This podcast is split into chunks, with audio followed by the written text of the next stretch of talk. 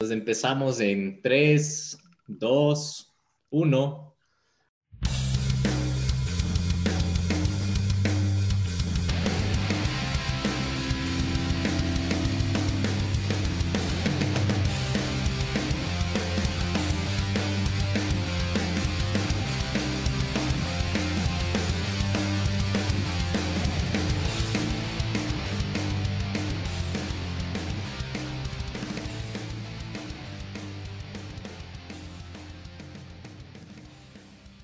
Comenzó, comenzó, comenzó la huevada. ¿Qué tal? Muy buenas noches, tardes o días para quienes osaron en poner play en este maravilloso podcast.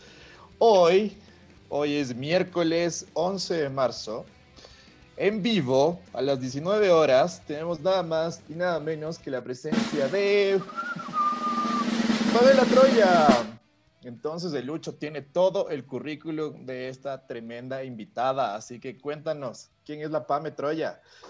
Bueno, pues yo les voy a contar una pequeña introducción de nuestra invitada, la cual es feminista y activista LGBTI de derechos humanos. Es vocera de la campaña Matrimonio Civil Igualitario Ecuador, eh, licenciada en comunicación organizacional, fue candidata asambleísta por Unidad Popular, la lista número 2, la cual apoya al candidato Yacu Pérez. Y pues aquí la tenemos. Pame, ¿cómo estás en esta fría, fría noche en Quito? Bueno, espero, espero poder estar luego más abrigadita con la compañía de ustedes. Muchas gracias, una linda noche. Luis, Andrés, les mando un gran abrazo y les agradezco muchísimo por la invitación y aquí pues a la expectativa de la conversación que vamos a tener. Perfecto. Pues, ¿quieres? Eh, yo tenía una, una consulta aquí y pues es más como que en el 2013, ¿verdad? Eh, tu pareja y tú fueron al registro civil para eh, que se oficialice el tema de que puedan casarse, ¿no es cierto? Les dieron un rotundo no por temas de burocracia o cualquier otro tipo de cosas que nos puedes ya contar después de, de que terminemos. El, seis años después de luchas, me imagino, pudiste ya tener ese, ese derecho. Y pues mi pregunta es, transportanos como que a ese momento en el cual eh, tú ya te dieron como que el sí, lo lograste. ¿Cómo te sentiste? Eh, me sentí muy bien hasta antes del divorcio, pero bueno, estamos hablando de la parte del matrimonio. Eh, la verdad fue, o sea, fue una cuestión súper eh, exhaustiva en, un punto también desgastante, porque así como tú lo mencionas, fue una lucha de seis años, o sea, no fue algo que, que, que duró poco, sino algo que tuvo este lapso de tiempo y claro, efectivamente, como tú mencionas, eh, con mi expareja nos presentamos en el 2013, el 5 de agosto, en el Registro Civil de San Blas de Quito para eh, presentando todos los documentos de rigor para solicitar un turno para casarnos, el cual nos negaron justamente por ser dos mujeres. Eh, más que un tema burocrático, argumentaron el tema de la constitución y la imposibilidad de que dos personas del mismo sexo nos pudiésemos casar. Era una respuesta que ya esperábamos porque habíamos hecho todo un trabajo de un litigio estratégico, o sea, había toda una estrategia detrás. La idea era que haya esta negativa, que era evidente, para poder presentar una acción de protección y que pudiese escalar las, las instancias judiciales y llegase a la Corte Constitucional. Entonces, claro, argumentamos todo eh, porque era, era de alguna manera la constitución se contradecía a sí misma porque hablaba de que todos somos iguales ante la ley, nadie puede ser discriminado y un montón de derechos más, respetar los tratados y convenciones internacionales, pero los homosexuales no nos podíamos casar. Entonces, claro, esta fue una lucha que además conllevó muchas eh, variables o o sea, no solo era un tema de ir contra el Estado, sino también contra todo el statu quo, contra la sociedad, que lamentablemente es, todavía machista y homofóbica, aunque yo le tengo mucha fe y le, y apuesto a las nuevas generaciones que cada vez tienen pensamientos más abiertos, más inclusivos, eh, dinámicas un poco distintas de las viejas generaciones y eso es, algo digno de aplaudir, la idea de la, las sociedades que evolucionan. Y claro, y, un poco el trayecto de los seis años fue también ganarnos a la ciudadanía en el sentido de que poco a poco se fueron acercando más eh, sectores, más personas, juristas, académicas, académicos, periodistas, eh, escritoras, etcétera, que se fueron juntando, activistas de otras aristas de derechos humanos, Y finalmente logramos, eh, a través también de otras causas que se fueron sumando, de otras parejas que se fueron sumando a esta lucha, y sobre todo porque ya existía un instrumento internacional potente que fue eh, la opinión consultiva 2417 de la Corte Interamericana de Derechos Humanos, que justo respondió a todos los países del Pacto de San José por una consulta que hizo Costa Rica, pero la respuesta fue amplia para todos los países, incluyendo el Ecuador, y andaban en ese debate algunos juristas antiderechos, pro derechos, si era vinculante o no esta opinión consultiva, hasta que finalmente el 12 de junio del 2019, dos jueces de la Corte Constitucional, sobre todo uno, Ramiro Ávila Santamaría, dijo que sí, que esta opinión consultiva es vinculante, que el Ecuador tiene que acogerla y para dar solo este paréntesis de esta opinión consultiva, básicamente le decía a todos los países que forman parte de la Convención Americana de Derechos Humanos que la el tema del matrimonio tenía que ser amplio, tenía que ser inclusivo, que las parejas del mismo sexo debíamos acceder a esto como un derecho y finalmente se acogió sin tener que reformar la constitución, que era otro de los debates que, había, si había que reformar o no la constitución, no hubo necesidad de reformarla y finalmente esto se incluyó. Cuando esta lucha se dio y finalmente tuvimos eh, esta, esta decisión afirmativa de la Corte Constitucional, no lo podíamos creer. O sea, yo estaba literalmente dispuesta cuando empezamos la lucha yo decía, así tengo 80 años, me voy a casar. Y claro, era un poco también un escenario realista, porque dentro de una sociedad todavía con muchas taras mentales e imaginarios negativos sobre la homosexualidad, no veíamos un camino rápido para alcanzar este derecho. Aunque seis años es bastante, es relativamente corto a lo que estábamos pensando que iba a ser el trayecto de esta lucha. Así que cuando finalmente se dio, no lo podíamos creer, literalmente no lo podíamos creer y fue como que ya, ¿no? toca casarse después de seis años de lucha. Y claro que fue emocionante, fue, fue una mezcla de...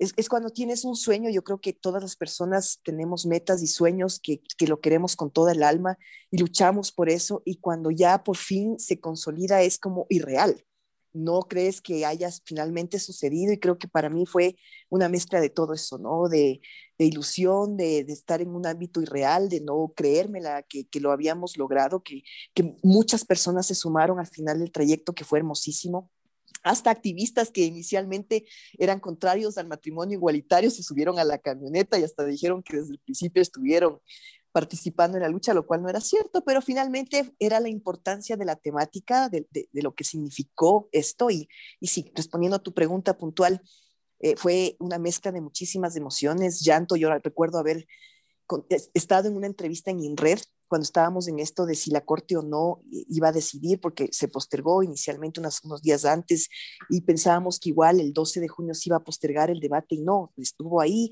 Y, justo estábamos en una entrevista con otro eh, activista que se llama Cristian Paul, estábamos en INRED y de repente entra el director de INRED y dice, lo lograron, se aprobó el matrimonio igualitario. Y es como, no, o sea, me quedé en shock, yo tenía mi celular eh, cargándose en otra habitación de, de del espacio de INRED, entonces fui corriendo a coger el teléfono, a buscar en Twitter, porque yo soy adicta al Twitter, a buscar si era cierto y empecé a ver noticias que decía Corte Constitucional aprobó el matrimonio igualitario. No lo podía creer, o sea, ese rato yo me acuerdo haber llamado a Gabriela y haber dicho, lo logramos, yo lloraba, me llamó un medio, no podía ni hablar, dije, o sea, cualquier entrevista después, ahorita vamos a ir a la Corte a dar una rueda de prensa, entonces fuimos corriendo a la Corte. Ecuador cero, así fue. Básicamente, o sea, no, no, y sabes que, y sabes que yo, yo veo al contrario, yo veo que Ecuador ganó, o sea, Ecuador fue uno, chupa cero, o sea, pero, pero claro, pero también le ganaste al Estado, cachos, es, de eso ganarle al Estado. Sí, y ya te digo, fue, y fue, y fue, no fue una ganancia de Pamela Troya, de hecho mi caso no, fue el que abrió el matrimonio igualitario, sino el caso de dos parejas que llevaron esto a consulta de norma gracias a este nuevo instrumento internacional que les comento, pero claro, fue un trayecto que aglutinó muchas personas en distintos tiempos. En una época me sentí una isla realmente porque fue como que nos quedamos prácticamente solas en esta lucha, pero estar ahí, ahí, ahí, o sea, con la tenacidad y el trayecto hizo que realmente yo pueda decir en primera persona que cuando uno tiene perseverancia y lucha, pues alcanza. Y, el sueño de una persona, porque fue mi sueño inicialmente y luego fue un sueño colectivo, finalmente se convirtió en una meta colectiva y algo que se consolidó. Así que fucking Curuchupa cero, Ecuador uno. ¿A qué crees que le tienen miedo los, los llamados curuchupas? Porque, porque mi filosofía de vida es yo soy yo, el resto de personas pueden hacer lo que ellos quieran con tal de que no, no me afecte a mí, o sea, como que no vengan a estarme molestando. ¿qué crees que les afecta a los llamados curuchupas de esta, esta ganancia? Sabes que es una súper gran, gran pregunta porque nada de lo que vaticinaron los grupos antiderechos que se autodenominan pro vida sucedió. O sea, siempre en todos los países donde se ha luchado por el matrimonio igualitario, siempre, siempre, siempre hay marchas, las cuales hubo aquí, siempre hay estos, estos, estas frases o, estas ideas de que la familia se va a acabar, de que los homosexuales vamos a contagiar a todos y que todos se van a convertir en homosexuales y entonces de repente ya nadie va a poder procrear y vamos a acabar la humanidad. Eso no pasa.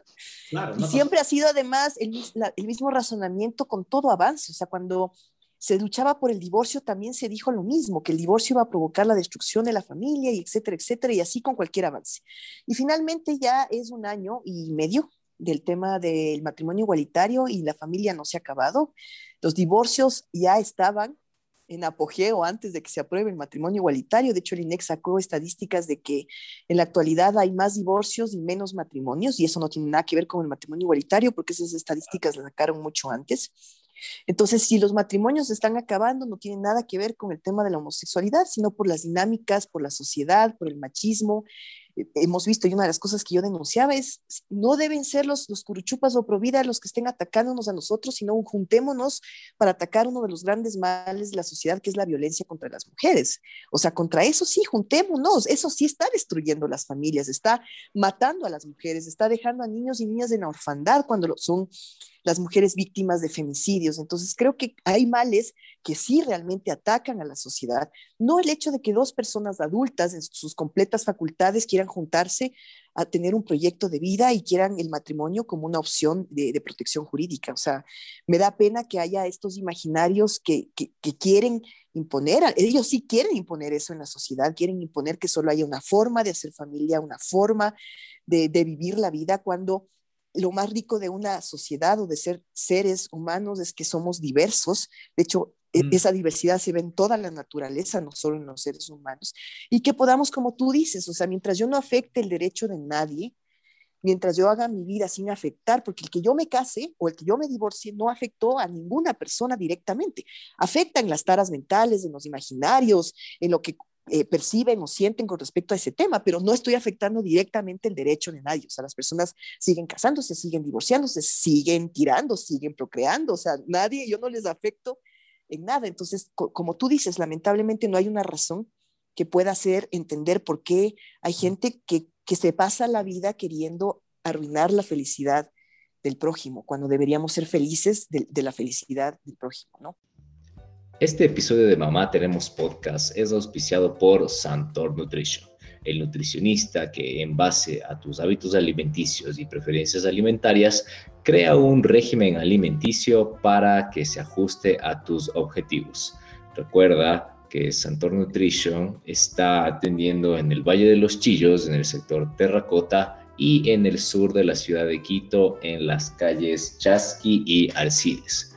Para mayor información, comunícate al 0995-070429, es el 0995-070429. Las dietas de moda y extremas son una receta para el fracaso. Permite que un profesional elabore un régimen sin sacrificar tus gustos o tu salud. Claro, no, es que Pepito, Pepito Curuchupa vio en el 2019 que ya se aprobó el matrimonio igualitario y le dijo, mijita, ve, se aprobó, ahora tengo que ser mal padre y me voy a divorciar de Claro, eso no pasa, así no pasa. o que de repente se hagan homosexuales, tampoco pasa. O sea, si alguien es homosexual, lo es, el tema es aceptar y el tema es que cada vez tengamos sociedades más abiertas con este tema para que no sea difícil esta aceptación. ¿Por, qué pasamos tanto tiempo, sobre todo las, las anteriores generaciones, en el closet? Yo salí recién del closet a los 26 años y es que no es fácil salir del closet en sociedades como esta. Y yo valoro mucho las nuevas juventudes que están de alguna manera teniendo un camino un poquito menos difícil gracias a los activismos que me antecedieron y los, y los activismos que hemos venido haciendo y que nos convertimos de alguna manera en referentes. Ahora las nuevas generaciones tienen referentes, tienen, el, por ejemplo, el tema o la lucha del matrimonio igualitario como una realidad y como un referente. O sea, ya no es algo extraño. Ahora saben que sí es posible que dos personas del mismo sexo puedan casarse. Y esto es algo que, por ejemplo, cuando yo era adolescente era impensable. Cuando yo era niña y, parte de mi adolescencia, la homosexualidad todavía era eh, eh, un delito dentro del Ecuador. Entonces, recién en el 97 se despenalizó. Entonces, imagínate, son recién veinte y pico de años de lo que hemos gozado el no ser delincuentes. De ahí nos ha costado muchísimo el trayecto hasta alcanzar una igualdad material, más o menos, porque todavía nos falta un montón para poder conseguir no más derechos, porque yo no, siempre he dicho, no es que queremos más derechos que las personas heterosexuales, queremos los mismos derechos, que nos traten exactamente como seres humanos, personas y ciudadanos de este país tú en una entrevista lo pusiste muy, muy simplificado, ¿no? O sea, yo pago impuestos, ¿por qué no puedo tener los mismos derechos que tienes tú? Si queremos hablar en términos económicos, es así. O sea, yo soy una ciudadana que ejerce las mismas obligaciones que cualquier otra ciudadana y ciudadano, pero ¿por qué el rato de que el Estado, eh, yo yo, a ver, le digo al Estado, aquí están mis derechos, el Estado me dice, no, o sea, la mariconada no es parte de la gama de los derechos, entonces eso no tiene por qué ser así, o sea, la orientación sexual y la identidad de género es parte de la, de la naturaleza humana y es parte de lo que está protegido por los derechos humanos constitucionales, de los estándares internacionales, así que no hay ninguna razón que justifique la discriminación.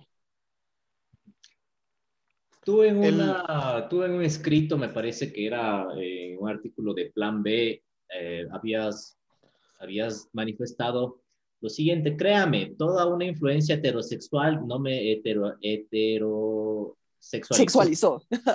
créame, funciona de la misma forma para las personas heterosexuales.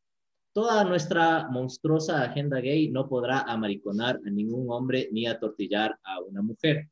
En el caso, eh, ¿crees tú que esto vendría a ser eh, real para cierto grupo de personas, por ejemplo, personas como lo somos de nosotros, que ya tenemos tal vez un criterio un poco más formado, pero en, hablando del, del, tema de los hashtags no te metas con mis hijos, es sus, los niños o los adolescentes tienden a ser mucho más influenciables.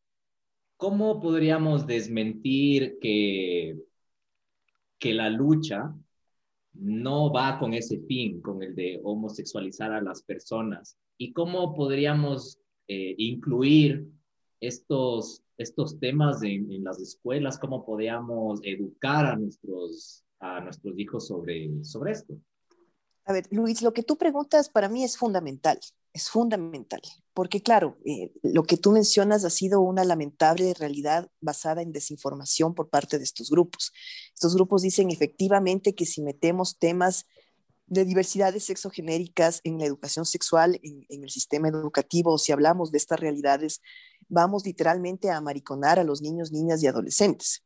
Y esto no funciona así por la simple razón de que esto es un tema de, natural, o sea, no es algo que se hace yo estoy absolutamente convencida por mi realidad y por todas las realidades de mis compañeras y compañeros que uno se percibe o se siente eh, desde una orientación sexual diversa o desde una identidad de género diversa desde que uno es muy chico. Y como tú mismo mencionaste en lo que en esta en este artículo que he escrito y gracias por hacer tu tarea de investigar un poco lo que he dicho en algunos medios de comunicación, efectivamente em, el, el, hecho, o sea, hemos estado en una sociedad absolutamente heteropatriarcal. Y así existimos. Si fuera una cuestión de influencia o una cuestión de un modelo a seguir, no existiría la homosexualidad, porque todo lo que tú has visto, sobre todo antes, ahora al menos, y agradezco muchísimo, plataformas como Netflix, por ejemplo, ya te presentan realidades totalmente dinámicas, totalmente inclusivas, pero cuando éramos adolescentes y hasta siendo jóvenes, todo lo que percibíamos del entorno mediático, de las series, de las películas, de las novelas, de tu manera de, ver la sociedad, todo era absolutamente heterosexual. O sea, el tema de la homosexualidad se trataba en muy pocas ocasiones como un tema de florero, de adorno o hasta ridiculizándolo en, un tema ah, de, ser como el payaso o, el, este eh, personaje de burla. Así era como se introducía el tema de la homosexualidad. Entonces, si fuera por un tema de imitación, la sociedad como ha estado construida no permite ni siquiera un mínimo modelo de homosexualidad eh, bajo ningún estándar. Entonces, bajo esta lógica, insisto, no existiríamos. Entonces, lo que sí ha provocado esta lógica heteropatriarcal es lo que mencioné hace un momento, que las personas homosexuales estemos viviendo en el closet porque se nos hace muy difícil en sociedades como esta, que es demasiado heteropatriarcal y heteronormativa, poder entendernos como homosexuales, poder entendernos desde nuestras realidades y esto ha provocado evidentemente eh, dificultades psicológicas, no por ser quienes somos, sino por no vivir nuestras realidades y tener una influencia negativa con respecto a lo que significa ser homosexual. Ah, el homosexual es aberración, es pecado, es enfermo, cuando todo eso no es real. Pero imagínate crecer con todo esto, o sea, crecer con esta idea de que uno es una aberración, de que uno es el enfermo, de que uno está mal. Esto provoca evidentemente suicidios en adolescentes. Lamentablemente no puedo darte una tasa y decirte tantos adolescentes que se han suicidado han sido por el tema de la orientación sexual porque no hay un levantamiento de información, pero la tasa de suicidios adolescentes es muy alta en el país lo que significa que parte de, o elucubrando, parte de estos suicidios también tienen que ver con el no aceptarte a ti mismo o tener un acoso por parte del, entorno eh, educativo en estos ambientes, porque claro, si tú estás dentro de un hogar donde te dicen los hombres tienen que ser de esta forma, las mujeres tienen que ser de esta forma, entonces tú vas a la escuela y ves un compañerito que rompe el esquema, entonces lo tratas de maricón, ves una compañerita que rompe el esquema, lo tratas de machona y empiezas a acosarle, a golpearle, a maltratarle, pues ese niño, esa criatura no va a durar mucho tiempo en un entorno así, va a tener dificultades psicológicas, no por ser quien es, sino por todo el maltrato y la violencia que ha recibido. Entonces, lo que tú dices es fundamental deberíamos tener una educación sexual inclusiva. Es más, deberíamos tener educación sexual, o sea, partiendo desde eso. Y lamentablemente cuando se intenta introducir algo que es obligatorio, ojo, porque se supone que la constitución del Ecuador le obliga al, al Estado y en este caso al Ministerio de Educación a tener eh, todo un sistema de educación sexual para varias cosas. Por un lado, para prevenir el embarazo adolescente, porque en el Ecuador somos la segunda, tenemos la segunda tasa más alta en la región de embarazo adolescente. Por otro lado, para prevenir e identificar el tema del eh, abuso sexual dentro de las, de las unidades educativas. Recordemos el caso de Paola Guzmán, cuya madre tuvo que luchar 18 años para limpiar el nombre de su hija que fue violada por el rector del colegio y que fue embarazada fruto de esa violación y terminó la chica suicidándose a los 16 años después de vivir dos años de ese tormento. Y finalmente esto devino en la sentencia que el año pasado determinó la Corte Interamericana de Derechos Humanos, donde le dice al Ecuador, la educación no solo es la educación formal, la educación debe tener educación sexual para prevenir e identificar los abusos y las, y las violaciones eh, que, existen en el sistema educativo. Entonces debemos tener este, educación sexual para prevenir embarazos, para prevenir el acoso y el abuso sexual y para ayudar a, entender estas dinámicas diversas, en este caso las, de las diversidades sexogenéricas, para que desde que uno es pequeño entienda que esto no es enfermedad, que esto no es aberración, que esto no es pecado y que podamos vivir, o sea, digamos, este es como el, la meta a la que quisiéramos llegar, podamos tener entornos educativos donde pueda existir culturas de paz, culturas de respeto y encima que se puedan implementar protocolos anti-bullying. Eso sería lo ideal y eso es lo que se implementan en otros países cuando se tiene esta noción y esta importancia. Entonces, esa es la respuesta. Los con mis hijos no te metas deberían meterse ese hashtag en la carpeta y, reservarla y guardarla y dejar que eh, exista una educación laica, científica, ¿sí? técnica, dentro de los, de los sistemas educativos y que la educación sexual se trate de esta forma, porque el enseñar a los niños a ser responsables, niños, niñas, adolescentes, no les provoca que quieran de repente, ay, veo un condón, ay, tengo ganas de ir a tirar. No, no funciona así. El darles los elementos, el, educarles va a ayudar a que cuando vivan su sexualidad lo hagan con responsabilidad y cuando sean víctimas de violaciones o de, o de acoso sexual, sepan que lo están siendo y puedan denunciar y que existan protocolos para acoger a la víctima y reparar y proteger y prevenir y todo lo que significa un protocolo para luchar contra la violencia de género, porque mira, todos los escándalos que ha habido, el caso Querubín, por ejemplo, es el último caso que nos evidencia que la principal fuente o el principal lugar donde se ejerce la violencia es la familia tradicional, justamente lo que los grupos eh, providas están tratando de ver o demostrar como el gran estandarte del ejemplo a seguir, son las familias heterosexuales, donde los propios padres, abuelos, primos, hermanos, vecinos, son los que violan a estas niñas y adolescentes. O sea, por favor, tenemos que abrir los ojos y ver esa realidad, topar esa realidad y tratar de cambiarla con todos los mecanismos que podamos. Claro, tú, tú mencionas creo que algo muy importante y creo que sí es bueno acotar ahí, es que de, bueno, yo no soy estadista, pero leo cierto tipo de noticias y hay como que coincidencias, ¿no? Ahí eh, creo que tú podías tener un poco más de información acá. Eh, las violaciones que son intrafamiliares vienen de, de estratos bajos, en su gran mayoría. Entonces, seguramente eh, hay, hay esa... Es como que digamos que nosotros vivimos en una burbuja, ¿verdad?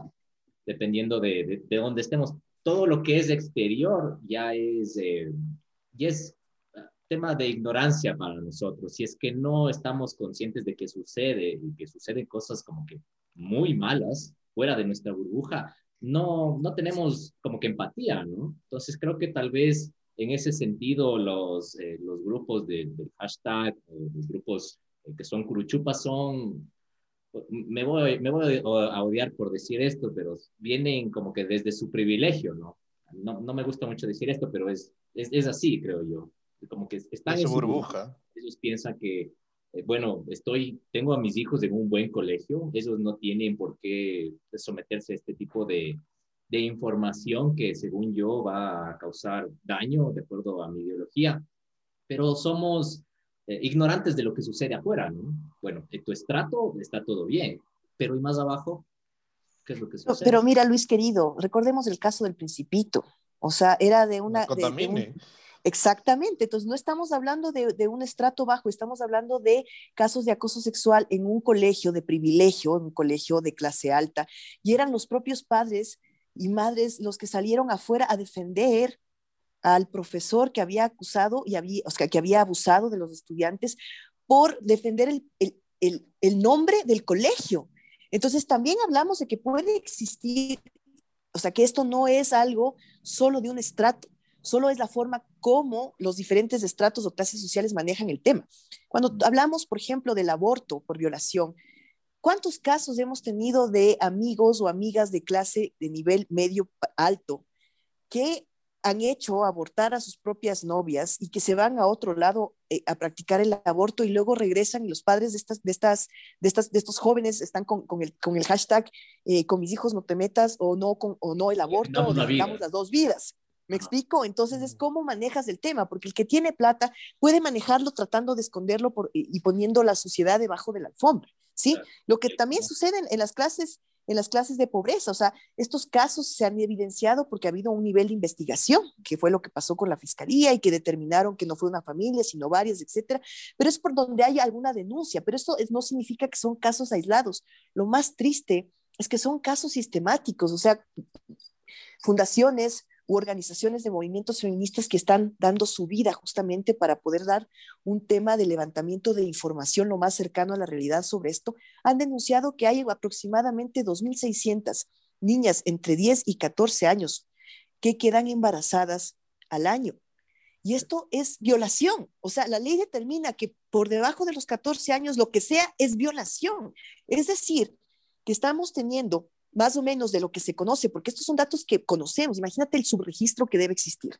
De los datos de las niñas que paren, son 12 mil, eh, perdón, 2.600 aproximadamente al año. Esto significa que hay 2.600 familias al año que están abusando de estas niñas y adolescentes y les están obligando a parir. Hace no mucho, dos años, dos años, tres años, recuerdo el caso en Durán, que era un tipo que había embarazado a sus hijas y luego estas hijas habían tenido hijas de él y luego había embarazado a sus nietas y la última nieta estaba embarazada de él. O sea, una cosa inaudita que tú dices, ¿cómo es posible que esto esté pasando en pleno siglo XXI? Pero si está pasando justamente es porque no hay educación sexual, porque al Estado le está valiendo un pepino lo que está pasando, las violaciones hacia niñas, niños y adolescentes, las violaciones hacia las mujeres, el, la violencia que sistemática, porque no es aislada, no es esporádica, es sistemática.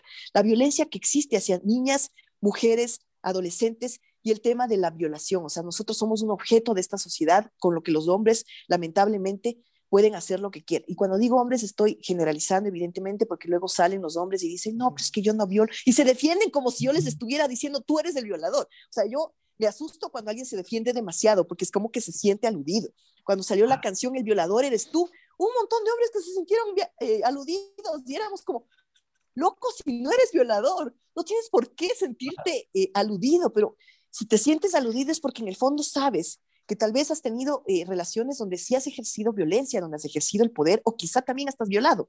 Entonces, hay que tomar en cuenta qué es lo que está pasando en esta sociedad. Y, y evidentemente las estadísticas y los datos con los que contamos, porque debe haber, insisto, mucho subregistro, sí nos dice que hay una alarma terrible con respecto a la violencia sistemática en este país y que el Estado y el gobierno no están haciendo nada. O sea, ¿cómo es posible que Argentina ya tenga una despenalización total, una interrupción total del embarazo hasta, los 14, hasta las 14 semanas y que haya conquistado el aborto por violación en 1922. Es decir, estamos 100 años atrasados de Argentina con respecto a despenalizar el aborto por violación y que conservadores y activistas de derechos humanos no podamos llegar al menos a la media.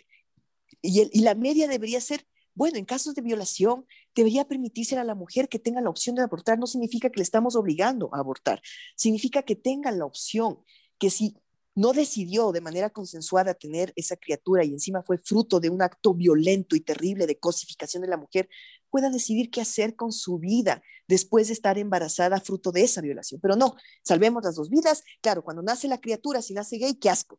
Si nace pobre, pues más asco. Y así, o sea, o sea, mientras está ahí, todo bien, ya nació, pues ya los vida, chao, ¿saben quién? Y me hago cargo de esta criatura. Y si nace con discapacidad, si sale negro, si sale indígena, si sale pobre, qué asco. Entonces, hay que ver el doble discurso o el doble estándar con lo que estos grupos también valoran sus temáticas, ¿no? Es como que la caricatura del, del, que defiende las dos vidas sin importar qué, y después de que ya nace, dice, bueno, mi trabajo aquí ha terminado. claro, literal, literal. y, el, y el, niño pobre está pidiéndole plata, no, o sea, mi trabajo ya terminó, ya naciste, ya, o sea, no tengo que regresarte a ver. Básicamente es lo que pasa. Claro, y también como que para ya terminar y seguir con la siguiente pregunta, eh, eh, bueno, yo me podría como que confesar que justo desde la parte de la ignorancia, pues no conocía muchas de estas cosas y entendí que, bueno, si tenemos algo como que súper inteligente como el teléfono y podemos informarnos un montón de, un montón de cosas, es bueno tener la opinión de, del otro lado para de ahí sacar un, argumento como que sólido, ¿no? Y ya tener, eh, como que no ser un tirano, no, no tener una verdad absoluta, sino ver todo, todo en sí. Y pues como súper resumido podría ser como que qué chévere sería que eh, pueda haber un niño que tenga todas las facilidades, que no se sienta, eh, que no haya nacido en un, en un, ambiente de abusos, que no haya dificultades o abusos psicológicos. O sea, sería chévere nada más, ¿no? Y eso creo que es lo que la, la otra gente no, no empatiza. Es como que tal cual, ya, bueno, mi trabajo aquí ha terminado, nos vemos, ahí verás qué, qué es lo que haces. Sí, básicamente. Eh, yo quiero como que tocar, me he quedado callado y anonadado, la verdad, y, creo que ha sido una escuela de muchas cosas que, que yo desconocía. Eh, y, y, nada, creo que hay una frase ahí que me gustó respecto al papel que llevan los medios de comunicación con, con este tipo de minorías, ¿no? De, de la estigmación, de, del estereotipo. Y, y, mientras iba craneando la pregunta, tú mismo ya me respondiste, que, o sea, yo quería enfocar cómo uno, desde esta burbuja de privilegio, como dijo Lucho, puede ejercer la tolerancia. ¿Me explico? ¿Cómo puede trascender ese ejercicio de tolerancia con el otro, con el distinto, y cómo podemos enseñar a nuestro alrededor eh, a aplicar ese ejercicio de tolerancia? Y claro, la respuesta más obvia es, es la educación, y coincido con, con vos en, en, en ese tema de que entre más educados estemos, más tolerantes vamos a ser. Pero si nos puedes quizá guiar un poquito más o menos eh, respecto a esto, eh, ¿cuándo, cuándo porque, también hay la, la, la, quizá la, intolerancia indirecta, me explico. Hay, uno, hay, veces que, por ejemplo, mi amigo Juan Gabriel, eh, de los pocos homosexuales que, que, que tengo como amigos, yo le molestaba y hago un mea culpa a todos los que me pueden juzgar por esto. Yo le decía que cuando, por ejemplo, él me decía, tengo frío, y yo le decía, qué gay. Entonces, ese, ese, ese, ese, ese, como que esa muletilla de, de, que el gay es débil o que el gay va por así, es algo que, que lo tengo todavía y bueno, siempre me he justificado con el Juan Gabriel y decirle, oye, brother, o sea, mm, es, solo con vos y, es, lo, va por ahí. Entonces, con esta vergüenza yo te pregunto, ¿cómo podemos hacer como esa suerte de, de semáforo para tratar de, de no, no transgredir, incomodar, no ser intolerante indirectamente, ¿no? Sí. Pues primero, Andrew, me encanta que, que, que, esto sea un ejercicio también, porque es muy válido. Yo creo que los seres humanos somos, somos seres en construcción. Nada es, nada es eh, perenne en nosotros, al contrario, creo que lo lindo de vivir es que cuando te abres para el aprendizaje, nunca terminas de aprender. Y creo que lo, lo, lo, lo principal primero es entender que como seres humanos, toda nuestra vida es una secuencia de aprendizajes y está en nosotros justamente recibir todo lo que la vida nos da para intentar aprenderlo de la mejor manera y hacerlo carne, ¿no? Hacerlo nuestro. Entonces, con esto, eh, primero, creo que lo importante es no ejercer la tolerancia y te explico por qué. La, la, palabra tolerancia ha sido una palabra que se ha masificado, pero el tolerar es ya como si te permito que estés existiendo, pero yo soy superior.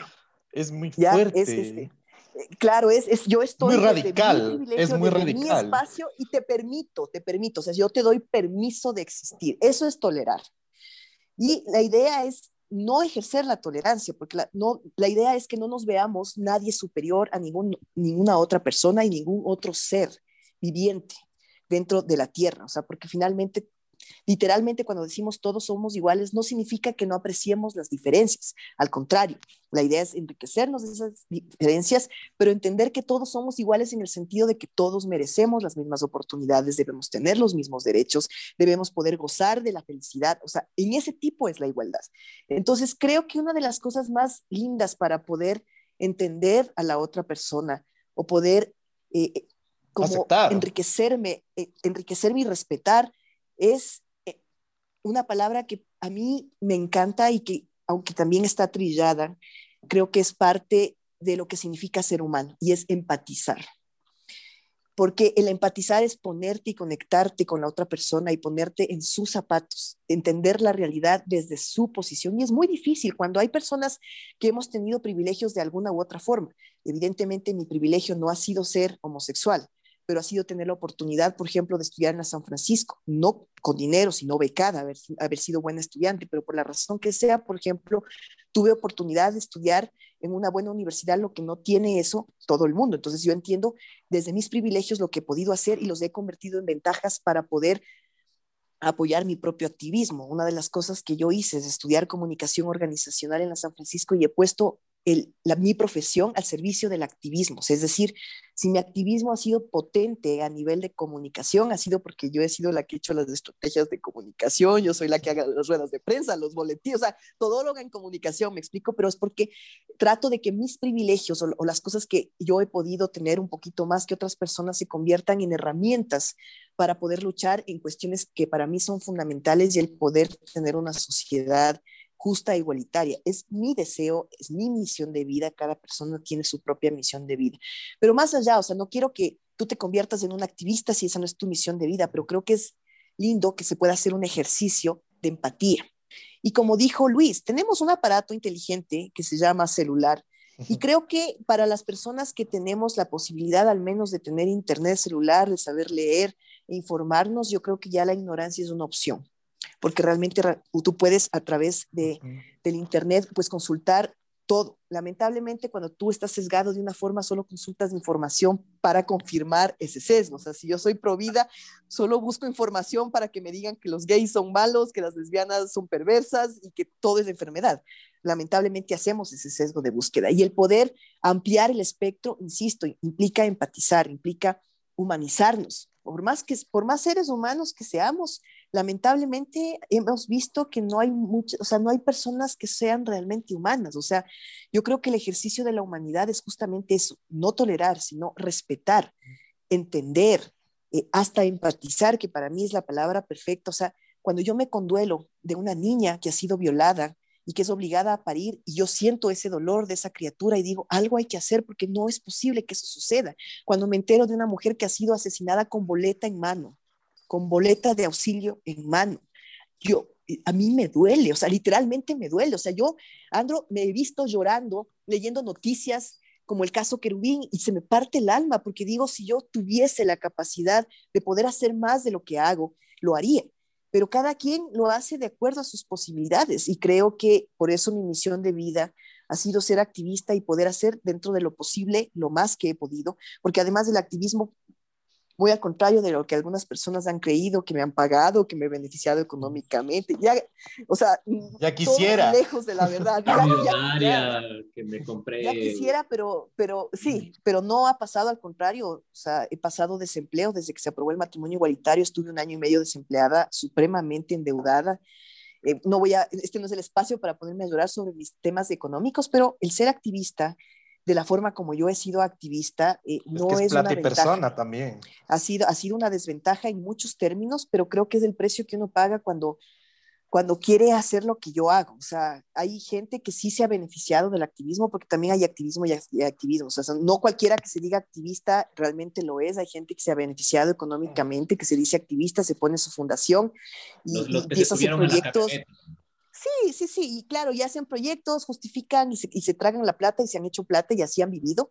Para mí esa no es una forma de hacer activismo, es una forma de lucrar con el activismo, pero hay quienes realmente hemos sido, como dice Luis, plata y persona y que hemos tenido que sufrir las consecuencias de un acoso por parte del Estado, por parte del gobierno, una persecución en mi caso económica. Me han visto en el lugar donde he estado y me han votado, me han votado, me han votado. He tenido varios desempleos a lo largo de mi vida desde que empecé mi activismo y además desempleo dirigido. O sea, te votan porque saben que estás haciendo, porque saben que estás jodiendo, porque saben que eres una persona incómoda para el poder. Para mí ha sido satisfactorio sentirme así, que me perciban así, pero también ha sido de llorar cuando realmente no sabes cómo pagar el arriendo o cómo tienes que comer, pero es parte de lo que he tenido que, que sobrepasar. Entonces, insisto, creo que el ejercicio de empatía, el ponernos a ver al menos en no joder, o sea, ya creo que no joder ya es al menos algo, o sea, si, si, si no quieres hacer un poco más allá, al menos no eh, torpedear, no obstaculizar, no tratar de impedir que las personas sean felices y tengan derechos, ya es algo. ¿Y cómo tratar al resto? Yo creo que lo principal yo no soy una persona religiosa, pero creo que una de las frases importantísimas que, hay es el tema del amor al prójimo y sobre todo la cuestión de tratar a la otra persona como, como quisieras que te traten a ti. O sea, más allá de si logras amar o no amar al prójimo, que sería lo más lindo, uno, uno, uno debería aprender a tratar al otro como quisiera que me traten a mí. Entonces, tal vez, por ejemplo, a ti, Andro, no te gustaría que te, que te digan, claro, ah, tienes frío, ah, eres gay, eres gay, porque quizás te vas a sentir de alguna manera aludido. Entonces, lo mismo, o sea, si yo no me siento bien con cómo estoy tratando al otro, tengo que ponerme a ver, como estoy tratando al otro, ¿me gustaría que me traten a mí? No. Ah, entonces, perfecto, así no debo tratar a la otra persona. Entonces, claro, es un ejercicio que a veces lo hacemos inconsciente, lo decimos porque la sociedad también nos estructura de una forma, con muletillas, con frases. Eh, tenemos una forma de ser que la sociedad nos impulsa a veces a hacer, pero para eso justamente es la construcción y la deconstrucción, el darnos cuenta y finalmente entender que lo más importante es ese respeto, esa, esa esa empatía que podemos sentir y como digo, el tratar a esta otra persona como yo quisiera que esa persona me trate a mí. Una vez alguien me preguntó, ¿cómo saludar a un gay? O a una lesbiana y yo, este, ¿cómo saludas a cualquier persona? Pero es que es gay. O sea, es una persona. O sea, me explico. Entonces, a veces la gente piensa que, que tenemos un saludo especial o nos agarramos del pipí para saludarnos. No sé, o sea, no, somos seres humanos, nos saludamos como muy silvestre.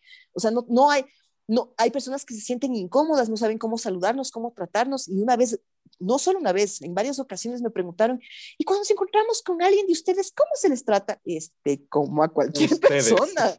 Claro, entonces me explico, o sea, hay que romper estas, estas, estas cuestiones que nos separan, o sea, tratarnos como tratarías a cualquier otro ser humano porque somos un ser humano, o sea, no hay una cuestión ahí de de diferencia o de incomodidad. El momento en que te sientes incómodo porque hay una persona gay o una persona trans, tienes que mirarte a ti mismo y preguntarte por qué estoy sintiéndome incómodo con respecto a eso. Yo he conocido de gente demasiado homofóbica que me termino enterando que le hacen a la, que se le moja a la, huevada por ahí. Entonces, claro, entonces a la final, a la final es un tema de no aceptación, ¿cachas? O sea, hay gente que que, que, tanto su odio que se, le, que se le metió por parte de la sociedad, que al final terminan odiándose a sí mismos y terminan aborreciendo el tema cuando la cuestión es llegar a quererse a sí mismos y aceptarse como son y ahí se les acaba la homofobia, me explico, pero lamentablemente hay personas que eso no les pasa y que tenemos muchos enclosetados, lamentablemente, que luego están hablando con mis hijos no te metas y que son pro vida y que son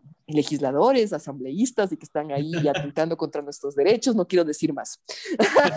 Pame, Pame, ¿tú crees que es posible ser, o, sea, o, sentir o, comodidad siendo gay? O sea, dentro de, dentro de la esfera homosexual también hay esta falta de empatía, de incomodidad entre, entre o sea, este, estas minorías. Porque a lo que voy es que, porque no es exclusivo, creo, de los heterosexuales que traten de no tener empatía con los homosexuales. Creo que también Absolutamente. Va por ahí. ¿no? Es un tema de humanidad. Verás, hay, hay gays, porque a ver, no todo gay ni toda lesbiana es activista, ojo. Entonces hay que entender que, que, que, el hecho de ser homosexual no significa que estás empoderado o que tienes una conciencia sobre el tema de los derechos humanos o que estás luchando por derechos. Hay gays que les importa una Eso es muy importante. Pip, que les importa un pip, el matrimonio, el matrimonio igualitario y que, que, dijeron que para qué luchar por esto si están bien ellos amándose y punto. O, o, o que por ejemplo, les disgusta a los gays que son de pluma, que que es como es el término de algún gay afeminado, entonces hay gays que se dicen muy masculinos y que detestan al gay afeminado, entonces, cachas, o sea, hay cuestiones así culturales y sociales también dentro de nosotros, y eso no significa que, que, que esté bien, significa que también justamente la homosexualidad es otra variable, es otra condición, como todas las condiciones de la humanidad, es decir, es, es cuando tú hablas de orientación sexual, tienes la heterosexual, la bisexual y la, y la homosexual. O sea, es una condición más de ser eh, humano. Y eso no implica eh, que eso cambie toda tu dinámica y que ya te hayas preparado, te hayas educado con respecto, que seas empático con respecto a estos temas. Yo, por ejemplo, dentro de mi activismo, tuve eh, lesbofobia. O sea, habían activistas gays de antaño que vieron la intromisión de mi activismo y de las temáticas que yo metí como cosas de que no se deben tratar. O sea, ¿cómo así viene una lesbiana a decirnos cómo hacer el activismo y hablar de familias y hablar de matrimonio? ¿Qué les pasa? O sea, esto no es un tema que se deba hablar, ¿me explico? Entonces, yo también... Un machismo homosexual, algo así. A las malas, claro, totalmente, a las malas, que el machismo no es una cosa exclusiva de heterosexuales, o sea, es un tema de la sociedad. Entonces, tú también tienes lesbianas que se masculinizan demasiado, que está bien, la expresión de género es variable y podemos tener lesbianas de cualquier cantidad, de cualquier forma, cualquier color, lo que sea, pero el tema es que hay lesbianas que se masculinizan y empiezan a tener el rol de macho cabrío heterosexual, porque aprendieron obviamente, ahí sí con el comportamiento. Esa figura. Claro, que, que, lo que es masculino se respeta. Entonces, para poder sobrevivir ellas, tuvieron que masculinizarse para ellas también defenderse de una sociedad que las veía como enfermas y como raras. Entonces, si soy masculina y si, y si me porto agresiva y si te metes conmigo, te saco la Dígalo, dígalo me, nomás. Me, me, defiendo, me explico. Entonces, tienes tú también estas dinámicas en las parejas, eh, inclusive violencia intragénero, que es una de las cosas que también hemos denunciado que debe incorporarse. Eh, cuando hablamos de violencias, también tenemos que discutir sobre las violencias intragénero, porque tenemos dos mujeres que la una ejerce lamentablemente por, por la cuestión de la sociedad y porque aprendió a hacer así el rol estereotipado masculino y es mujeriega y es bebedora y es pegadora y tienes a la otra lesbiana sumisa acogiendo lo que dice la otra. Entonces, por eso te digo, ¿no? Y, que, y qué buena pregunta la que hiciste, porque hay que también entender que el hecho de ser LGBTI no significa que estamos ajenos a la realidad. Somos no, hijos todo, e no todo es arcoíris, porque hay, hay, muchos claroscuros detrás de eso. Somos, somos hijos e hijas de esta sociedad. Entonces, los mismos problemas que tiene la gente heterosexual en esta sociedad los tenemos las personas del LGBTI. Y si yo, por ejemplo, hablo de estos temas es porque yo me he deconstruido. Yo viví y, y, yo crecí, lamentablemente, no por mi madre. Mi madre eh, falleció ya hace muchos años. Mi madre era no quiero angelizar su figura porque está muerta, pero mi madre era una mujer absolutamente inteligente en muchos temas y de, ella he sacado muchas de las cosas positivas que tengo yo,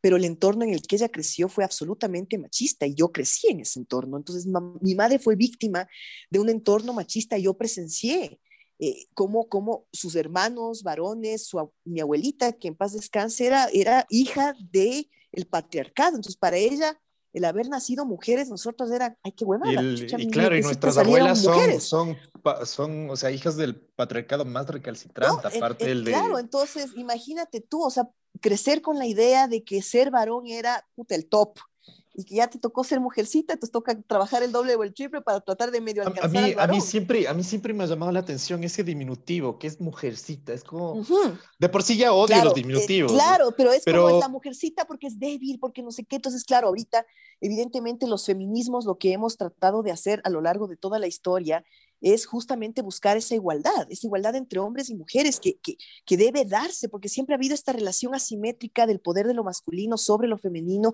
y que lo masculino es lo poderoso, lo que está sobre el tema del espacio público, de la política, del poder y demás, y nosotros puta en la cocina y, y criando los guaguas y demás, y claro, o sea, la idea es que poco a poco hemos, hemos hablado de la corresponsabilidad, de los cuidados compartidos, de que no es que el esposo o la pareja te ayuda, no, no, no, puta, no es que te estoy ayudando, o sea, es tu tarea también porque también vives conmigo, porque también estás ahí, porque también son tus guaguas, no es que yo solita hice los guaguas ahí, no, o sea, entonces, claro, poco a poco y espero que las nuevas generaciones vayan teniendo yo tengo esa esperanza. He visto además en el voto de Herbas y en el voto de Yacu también esa esperanza de juventudes que le están apostando al tema de género, al tema de diversidades, al tema del medio ambiente. Entonces creo que estamos encaminados hacia inclusive una nueva forma de hacer política. O sea, yo creo que esos partidos que se, que se evidenció en estas elecciones, los partidos que eran de antaño los más recalcitrantes y los que han tenido los cacicados prácticamente desaparecieron en estas elecciones, excepto obviamente el correísmo, porque ya este es otro tema que,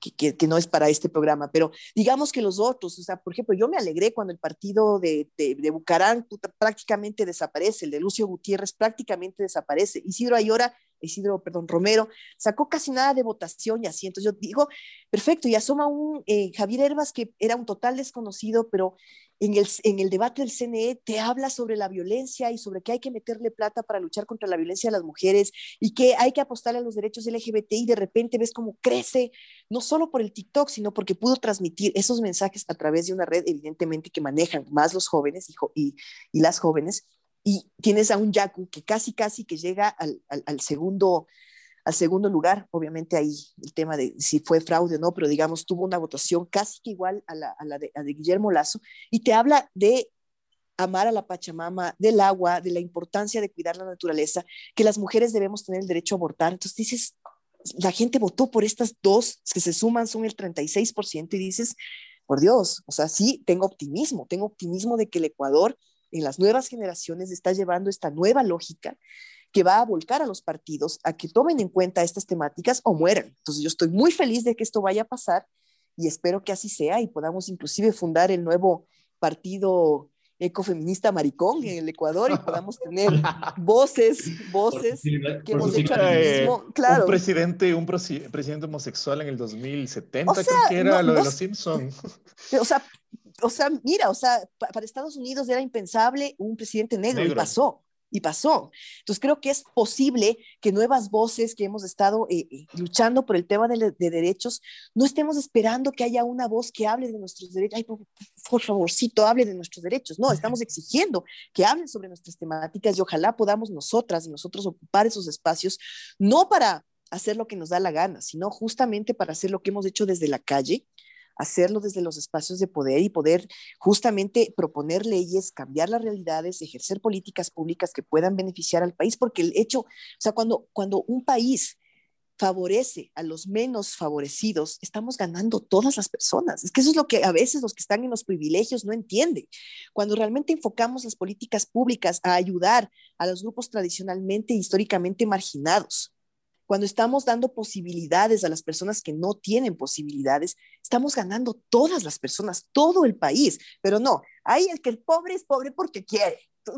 O sea, nos falta un poquito. O sea, alguien que tiene humanidad y empatía no diría el pobre es pobre porque quiere. El pobre es pobre porque ha tenido un montón de situaciones y putas que pasar.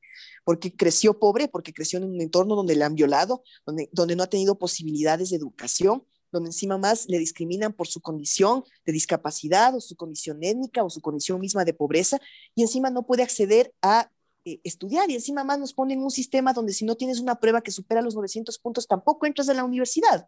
Entonces tenemos a un montón de ninis de jóvenes que ni trabajan ni estudian, primero porque no pueden acceder a la universidad por estas pruebas y tampoco pueden tener un trabajo porque la situación económica es una mierda y aparte de eso, la pandemia nos cae y, la empeora más y tenemos una economía que se está cayendo a pedazos. y tenemos vacunas que encima les ponen solo a los VIPs. Entonces, si soy Diego Kendo, o si soy Paz, o si soy eh, la mamá del ministro de Salud que se escapó y se fugó a mm. Miami, puta, sí tengo la vacuna. Pero si soy una persona que sí la necesita, o soy un médico o médica de primera línea, pues te jodes, te sigues jodiendo porque no tienes la vacuna. Entonces, todo eso, o sea, nos podemos echar a llorar, hubiera sido chévere aquí un tequilita, un whiskycito, pero realmente la situación del país no es, optimista, es muy dura, pero nos toca seguir luchando porque no nos toca más. Estamos viviendo en este país y tenemos que hacer patria y tenemos que juntarnos a tratar de cambiar esta huevada y la única forma de hacerlo es al menos tratando de cambiar nuestros entornos inmediatos. Creo que al menos esa tarea creo que la tenemos que hacer bien. Claro, tú has mencionado que eh, de cualquier forma hay, hay estratos y estratos y hay problemas que se deben eh, tratar inmediato. Por ejemplo, nosotros podríamos decir, bueno, esto es lo que voy a hacer en la siguiente semana, ¿no? Porque ya literalmente nuestras necesidades eh, básicas en su mayoría ya están cubiertas, pero el que tiene que pensar qué es lo que va a comer mañana, dónde va a dormir mañana, qué es lo que tiene que hacer para sobrevivir el día de mañana, es, es justamente la persona que necesita ayuda, ¿no? Y te quería preguntar también, ¿ha habido ya algún acercamiento de, de, alguno de los candidatos que ya tengas algo tangible que digas, bueno, sí, ya está encaminado por, por este lado? Pero a mí, me da, vuelta. a mí me da tristeza, a mí me da tristeza porque bueno, por un lado vimos a un borrero que nos dijo que teníamos problemas genéticos cuando se le preguntó sobre las clínicas de la homosexualidad. Sí, o sea, pero luego pidió disculpas. Entonces dices, bueno, ya, al menos, al menos reconoció. Y, luego tienes un lazo que habla del tema de lo LGBTI en Twitter, pero que más de eso no, o sea, yo le he estado acosando los primeros días sobre el tema de este compromiso que que estábamos trabajando hace cuatro años, no por iniciativa mía, sino por alguien de Lazo que me buscó hace cuatro años en las elecciones pasadas y dijo, ve, yo soy el puente y entonces vamos a hacer firmar a Lazo un convenio con los LGBT. Yo dije, maravilloso. Entonces yo, como siempre, y insisto y lo digo, y además pueden confirmar, para eso están mis cuentas también, si quieren pueden hasta donarme plata si, si gustan cuando vean mis estados bancarios. Y, claro, yo sin, sin, plata, sin nada, o sea, yo les dije, yo les apoyo, o sea, no tengo problemas. Y para mí lo importante es que haya conciencia y que podamos tener un gobierno que al menos no nos joda. O sea, yo no, no, no quiero que Lazo esté con la banderita arcoíris y que diga que es maricón, no, pero al menos que no nos joda. Entonces, esa, esa, ese, este compromiso se quedó pausado cuando ya estaba listo para firmar. Lamentablemente me dijeron que no, no lo iba a firmar. Entonces, claro, yo he estado diciendo por Twitter que fue el compromiso, pues porque, claro, una de las cosas que sí quedó absolutamente claro es que el tema de mujeres, LGBTI y medio ambiente dio votos. Entonces estuviste a un lazo en una rueda de prensa absolutamente desesperado, hablando, teniendo a una indígena de intérprete y luego hablando de la ideología de género y tú dices, claro, la idea era esa, pero no de esa forma. Y vestido de colores y TikTok de fondo. Claro, entonces yo creo que Lazo, o al menos el equipo de Lazo, medio medio está entendiendo el tema, no lo están causando de la mejor manera porque hay, están cometiendo errores. Por ejemplo, justo en un chat que tengo de mujeres feministas pasaron un video donde Lazo en un medio de comunicación ha dicho que para él es impensable, inadmisible, terrible, casi que se pone a llorar cuando dice las mujeres no pueden estar presas o no pueden estar encarceladas cuando fruto de una violación que devenga un aborto tengan que ir a la cárcel. No puede pasar esto. Entonces luego en otra entrevista una periodista le encara sobre sus declaraciones y le dice, bueno, entonces, ¿qué va a hacer? ¿Va a cambiar la legislación? No, entonces, o sea, ¿cómo es eso? Me conduelo de que vayan a parar presas, pero tampoco quiero hacer un carajo de nada porque es que mis convicciones dicen que no al aborto. Entonces, me explico, o sea, da un pasito adelante y da dos pasitos atrás. Eso con respecto a Lazo, que, que al menos veo, digo, están intentando hacer que él entienda o, o, no sé si están intentando que él entienda o que su discurso cambie, pero se ha, se ha, visto que están tratando de hacerlo, no de la manera más acertada. Y veo un Arauz que dice, cuando le, entrevista a Antonella Calle de los Yas Unidos y le dice, chuta, o sea, que lo ideal sería que no nos persigan, ¿no? Y el otro dice, ojalá, o sea, ojalá, ojalá que no. Entonces tú dices, ese ojalá es en todo, o sea, ojalá no nos saquen la madre, ojalá no nos empobrezcan, ojalá no nos persigan. Entonces, y, tampoco hemos tenido claridades con respecto, porque él no se ha pronunciado, con le preguntan sobre el aborto y, te chanta la constitución. Yo voy a respetar la constitución. Entonces, no tiene una posición, o sea, él, por no decir no estoy a favor del aborto, te chanta la constitución, pero no te da ninguna respuesta, es una ambigüedad absoluta. No he visto tampoco ningún pronunciamiento de, de Arauz con respecto a, a los derechos del LGBTI, o sea, no he visto nada claro con respecto a nuestros derechos, tanto del tema de las mujeres como de, los, de, los, de, los, de las personas LGBT y de ninguno de los dos candidatos. Em, he visto que hay como estas ambigüedades. Vi un video de Lazo en que dice que sí le va a invertir al tema de, de prevenir la, la violencia.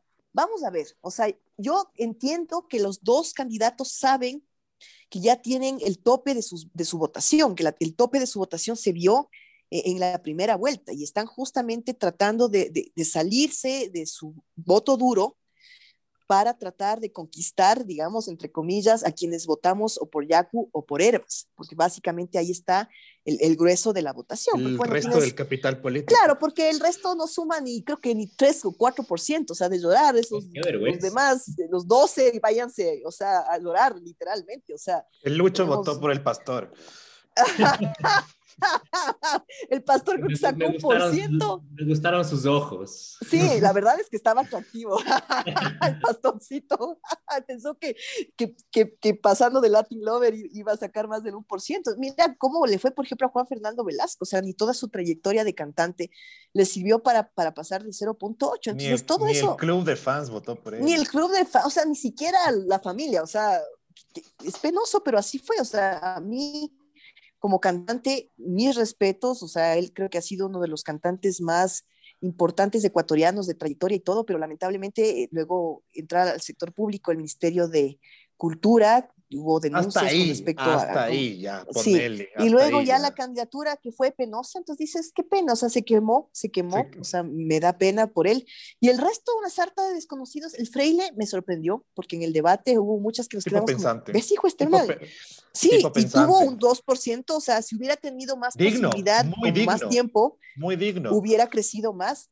Pero el resto de llorar, hijo, de llorar, o sea, e, e, el resto una botadera de plata, o sea, me parece increíble que existan, eh, o sea, hay que cuestionarnos también nuestro sistema democrático, o sea, viva la democracia y el que todo el mundo se pueda hacer un partido, pero hasta qué punto, o sea, tienes partidos que son básicamente partidos. Eh, que te sirven para, para vender, o sea, a ver qué candidato necesita un partido, aquí tengo el mío y aquí lo pueden comprar, o sea, básicamente eso es lo que vimos que pasó. A la carta.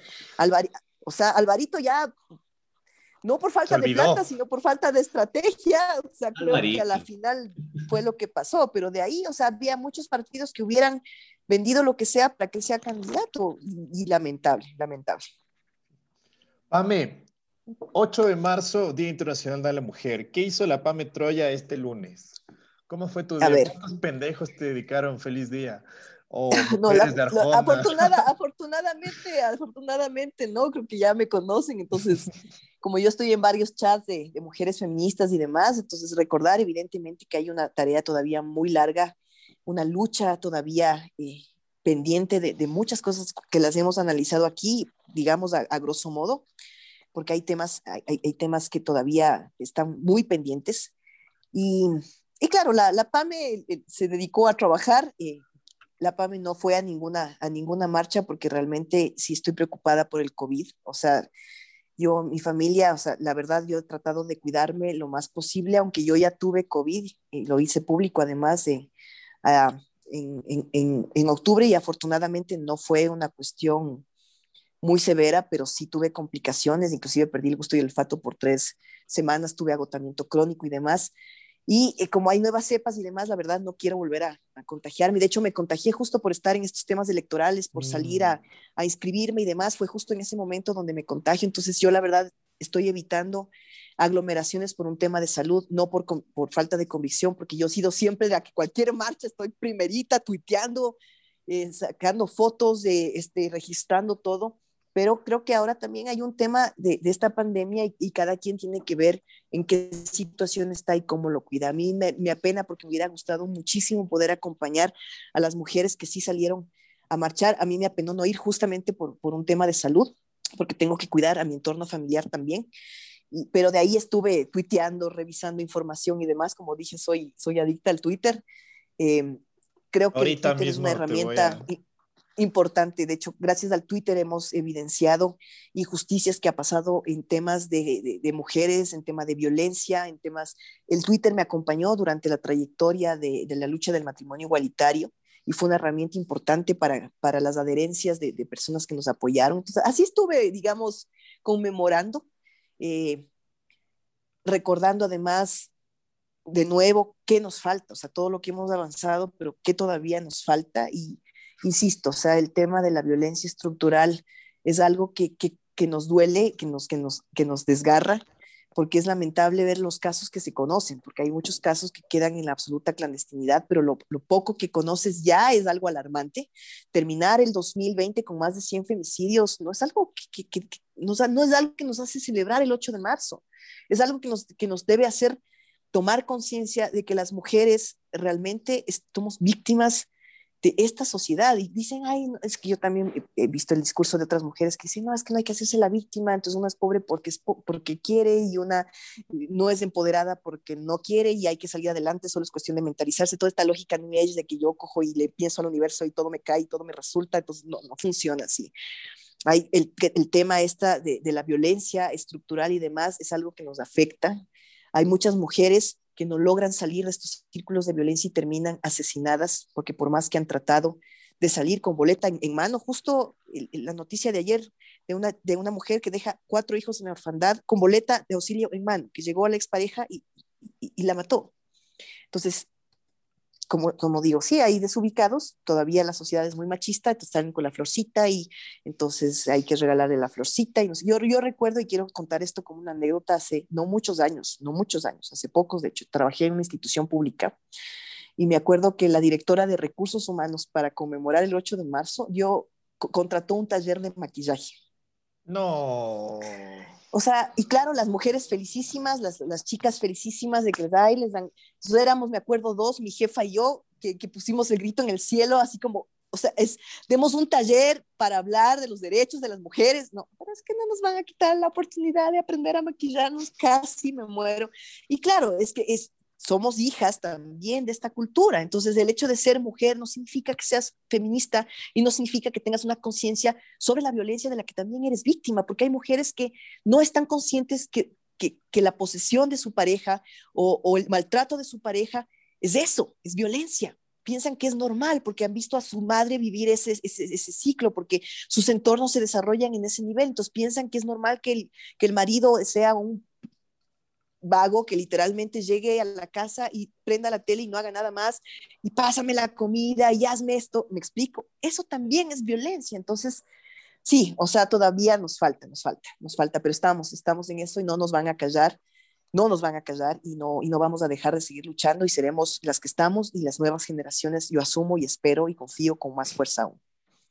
Había una, un, un tuitazo de ahí no sabemos si es que será verdad o no, pero me hacía pensar que justamente en las marchas que se, desarrollan en el 8M existen, em, existen eh, vandalismos, existen eh, las rayadas de paredes, incluso el daño de, propiedad eh, privada, ¿no? Entonces, en este tweet estaba una chica que lamentablemente eh, indignada, eh, como lo ponía en su tweet, que le habían dañado su auto y que justamente pues por, por ponerlo en, la calle, o sea, dio esa como que coincidencia que, que justamente en esta marcha pues, pues lo dañaron. Eh, ¿qué, ¿Qué opinión tienes tú sobre eso? A ver, sobre esto particular me apena, me apena que le hayan dañado, digamos, el carro a la chica, o sea, no debió haber pasado, mm. lamentablemente, pero tampoco debe pasar que hayan más de 800 mujeres asesinadas, tampoco debe pasar que hayan claro. 2.600 adolescentes y niñas prácticamente abusadas sexualmente al año y obligadas a parir. O sea, no quiero justificar el hecho, pero a veces nos centramos demasiado en las formas y no en el fondo.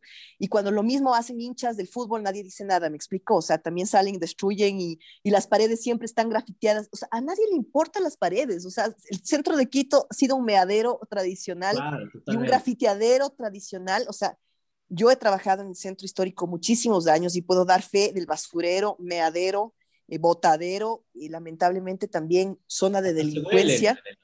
O sea, eh, pasa así, es como todo huele a meado y no somos las mujeres las que nos orinamos, ojo, son los hombres. Está caminando y ya huele y dice, ya llegamos al centro histórico. Exactamente, y tienes las calles absolutamente, o sea, las paredes absolutamente grafiteadas de los alrededores y demás, y nadie se conduele nadie se conduele, no, no, se conduele el municipio, el municipio se conduele cuando una mujer coge y raya, nos están matando, ay Dios mío, pero cuando eh, todo, todo está rayado, pues nadie dice nada. Entonces, sí, evidentemente, eh, el tema de dañar la propiedad privada o la, o la propiedad comunitaria siempre va a ser un tema de controversia, evidentemente, pero lo que me pongo a pensar también es que tanto nos duele cuando eso pasa por parte de hinchas del fútbol o cuando eso pasa en tema de marchas. Hay, una generalización del movimiento, ¿no? O sea, no todo el movimiento es de por sí de rayar autos. De, sí, o sea, mira, lamentablemente tal vez hubo eh, mujeres que lo hicieron, pero no significa que todas salimos a destruir la propiedad, ¿me explico? O sea, no pasa eso. Y cuando pasó, por ejemplo, lo de octubre del 2019, también hubo destrucción, o sea, me, me explico, o sea, creo que hay formas y creo que la indignación ciudadana también llega a esos, a esos extremos cuando realmente no, o sea, cuando vemos realidades que el Estado y el gobierno no quiere eh, ver y nos toca de alguna manera ver formas de que esto suceda. Yo me pongo a pensar, ¿qué haría cualquier persona, cualquier hombre o cualquier mujer si su propia hija fuese violada y fuese asesinada? O sea, yo creo que ahí, ahí entenderían la frase, lo quemamos todo que no ha sido literal, hasta ahora no hemos quemado nada, ¿ya? Pero cuando a mí me han dicho, yo porque he tuiteado, eh, lo hemos quemado todo y porque también apoyé parte, y lo digo así, en, lo que en hubo de la marcha de, de, octubre del 2019, mi posición fue más, digamos, desde el centro, porque aunque entendía y apoyaba al movimiento indígena y siempre lo he apoyado, también vi que hubo filtración de, grupos vandálicos que quisieron aprovecharse y tomarse de la marcha para, orientarla de otra forma. Entonces también observé eso y también critiqué la forma en que el Estado y el Ministerio de Gobierno en ese momento también violentó y abusó. Entonces yo medio trataba de, de ver todas las aristas y a veces cuando uno no quiere tomar posición, terminan las demás personas haciéndole tomar posición a uno. Entonces, a mí me han dicho que yo quemé literalmente Quito en octubre del 2019 cuando no salí me han dicho que, que, yo literalmente he quemado Quito siendo feminista. Me han dicho, hubo una man que dijo que gracias a que yo apoyé el tema del matrimonio igualitario se acabó la civilización. Entonces yo he dicho, si yo tuviera el poder que a mí me han dado, o sea, yo, Dios y yo, o sea, Dios y yo. O sea, literal, o sea, yo he sido capaz de destruir la sociedad, la civilización, de quemar el país, o sea, digo, hasta qué punto estos extremos también de esta gente que, que no entiende, o sea, por eso digo, humanidad, empatizar, el ponernos en los zapatos de la otra persona. O sea, yo creo que cuando nos ponemos y hacemos este ejercicio, ahí podemos entender que aunque no son, entre comillas, las formas, si tú te pones a pensar qué pasaría si es tu hermana, si es tu madre, si es tu hija, si en última instancia eres tú mismo quien es víctima de violación, de, de asesinato, si te matan a alguien, un ser querido de esta forma, o sea, no estarías indignado con toda la sociedad y con ganas de destruirlo y quemarlo todo, o sea, lo dejo, lo dejo ahí para que cada quien haga ese ejercicio, ¿no? Yo no me considero santa con respecto al tema de la propiedad privada ni comunitaria. Entiendo cuando mis compañeras utilizan el graffiti o la expresión de la escritura en paredes también como una forma de resistencia o cuando intentan hacer fogatas, porque es lo que hemos intentado hacer en las plazas fogatas, ni siquiera hemos destruido ni levantado piedras ni nada, hemos quemado ahí unos papeles y, eso ya estamos quemando el centro histórico y todo Quito, y no, no es, no es así. Entonces, Aparte que son muy hacer este ejercicio, no. Sí, son muy valientes. Y, salir en una sociedad así implica un acto de valentía. El, justo veía en otro tuit, ¿no? Bueno, eh, creo que este era el 8M en México, no, no estoy muy seguro, no me citen, sea, solo digo que vi. Ya. Eh, entonces, eh, justo veía un video en, que, que, fue en Twitter, ¿no es cierto? Que lanzaron eh, gas, ¿sí?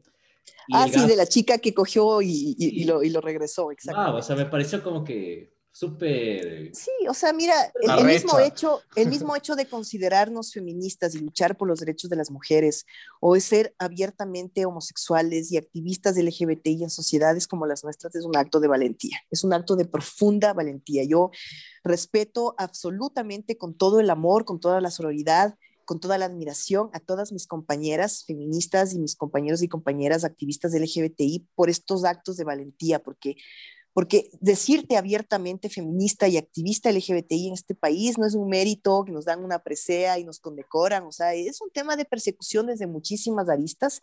Yo he sido, por ejemplo, una de las personas que más... ¿no? no, y, yo, por ejemplo, he sido una de las personas más atacadas en Twitter, no tengo ni siquiera que decirlo, basta que hagas una búsqueda y es impresionante el nivel de mierda que me han echado en redes sociales. Yo tengo bloqueadas cerca de 2.000 cuentas y solo bloqueo cuando los tweets son demasiado asquerosos. O sea, imagínate si yo hubiera bloqueado a cualquiera que dice, ah, bloqueado, bloqueado ahorita, bloqueado. Gracias.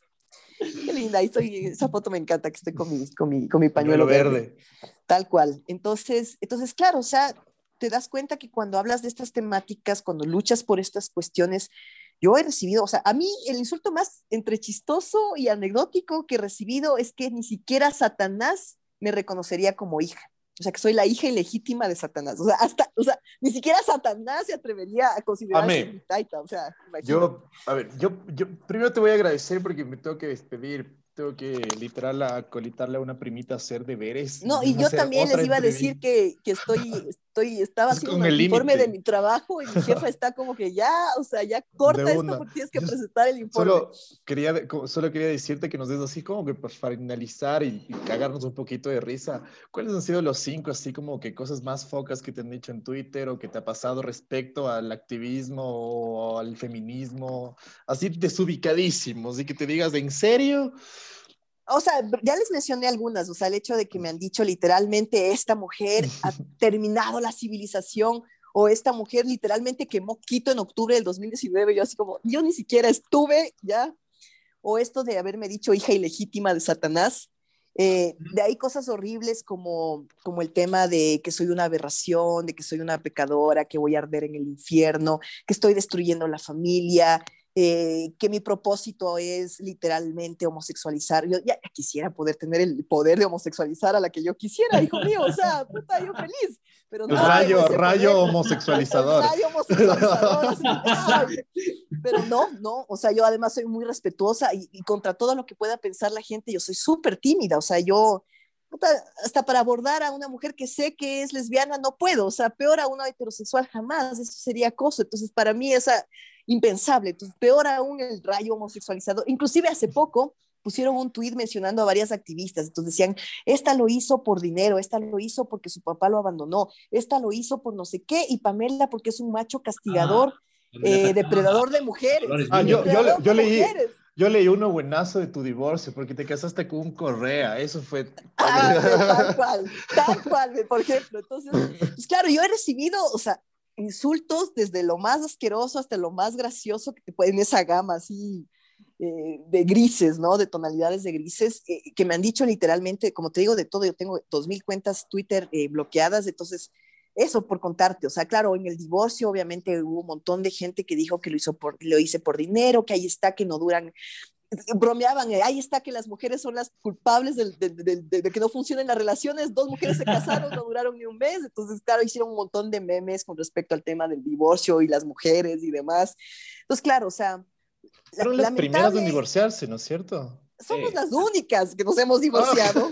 O sea, somos el único divorcio LGBTI del país el primero, único, o sea, pionera, ¿no? O sea, la primera en luchar y la tenía que ser la primera en divorciarme para que quede Era, era para gozar todos los derechos, pues ahí mismo. Claro, obvio, yo sí he dicho, o sea, si uno, si uno, uno tiene que demostrar que el matrimonio tiene la otra cara, que es el divorcio, y también son, es un derecho, ¿no? Entonces, sí, o sea, como te digo, ahora lo digo un poco en sorna y, y riéndome, pero, o sea, creo que el sentido de humor, en mi caso, ha sido una herramienta fundamental para no morir porque, o sea, no quiero ponerme a llorar ni este es el espacio, pero yo he tenido, como todas las personas, evidentemente yo respeto profundamente el dolor y la vivencia personal de cada, de cada ser humano y obviamente la mía en particular es la que yo vivo en primera persona.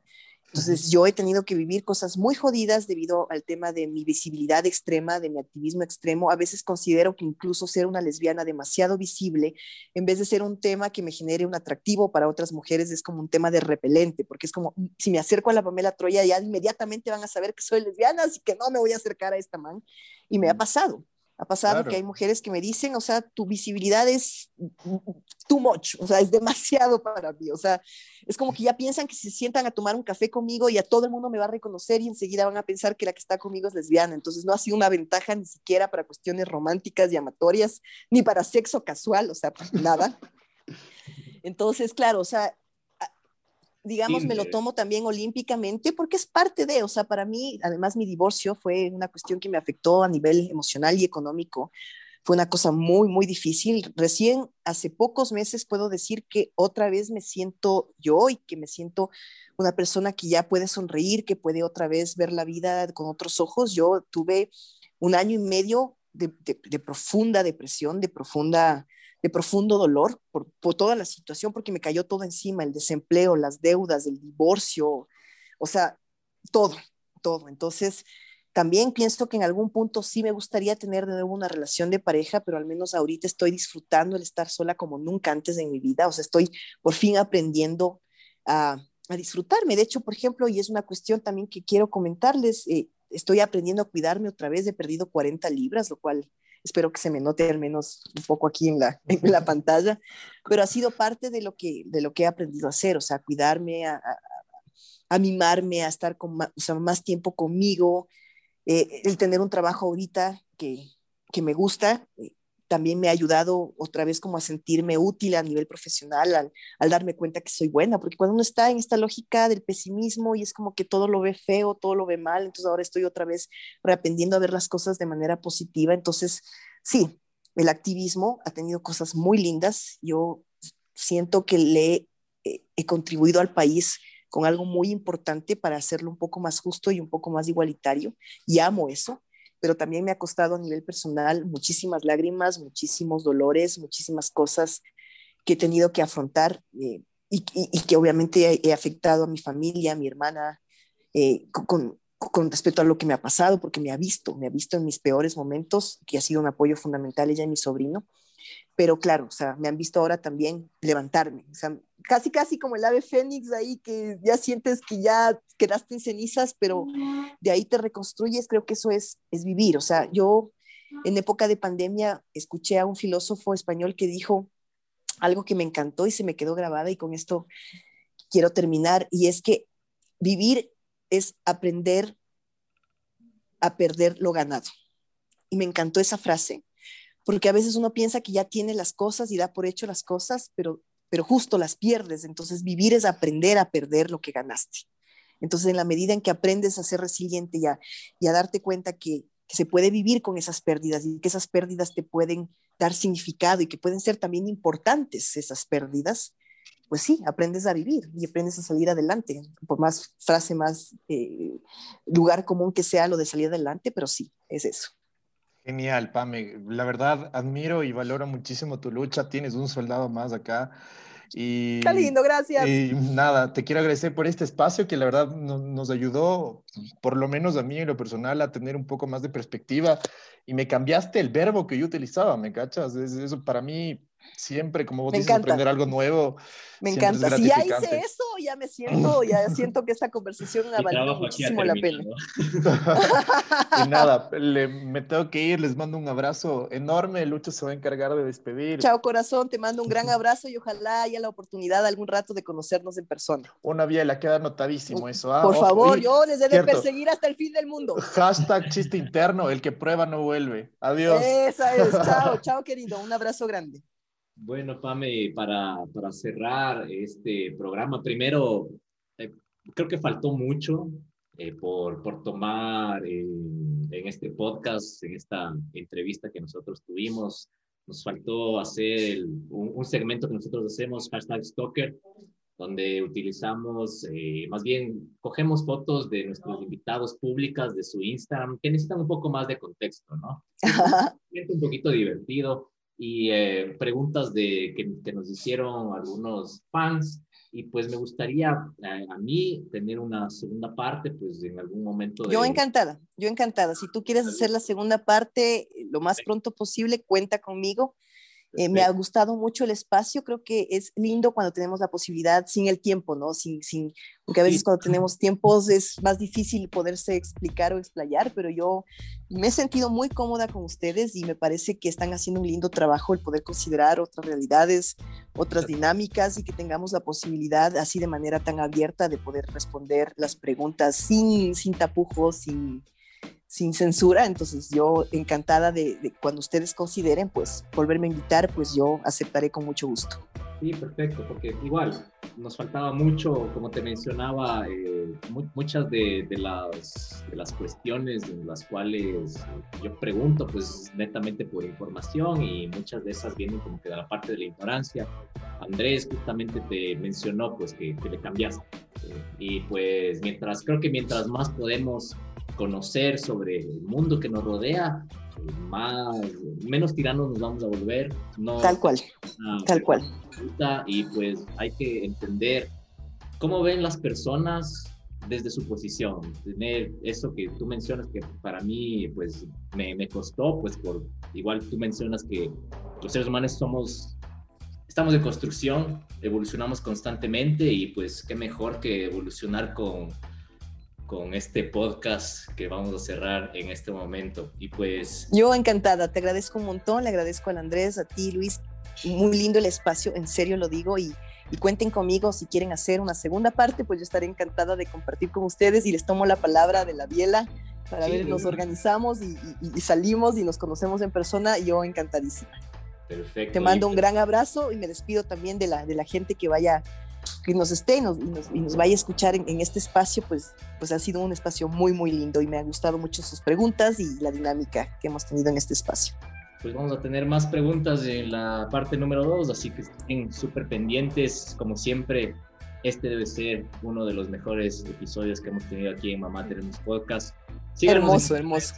Sigan a Pame Troya en Twitter, síganla en Instagram, chequen esas fotos que vamos a sacar en hashtag Stalker para que ustedes también. y pues nos veremos en la siguiente. Muchísimas gracias. Perfecto. Un abrazo, un beso. Nos vemos en la siguiente. Que les vaya bien.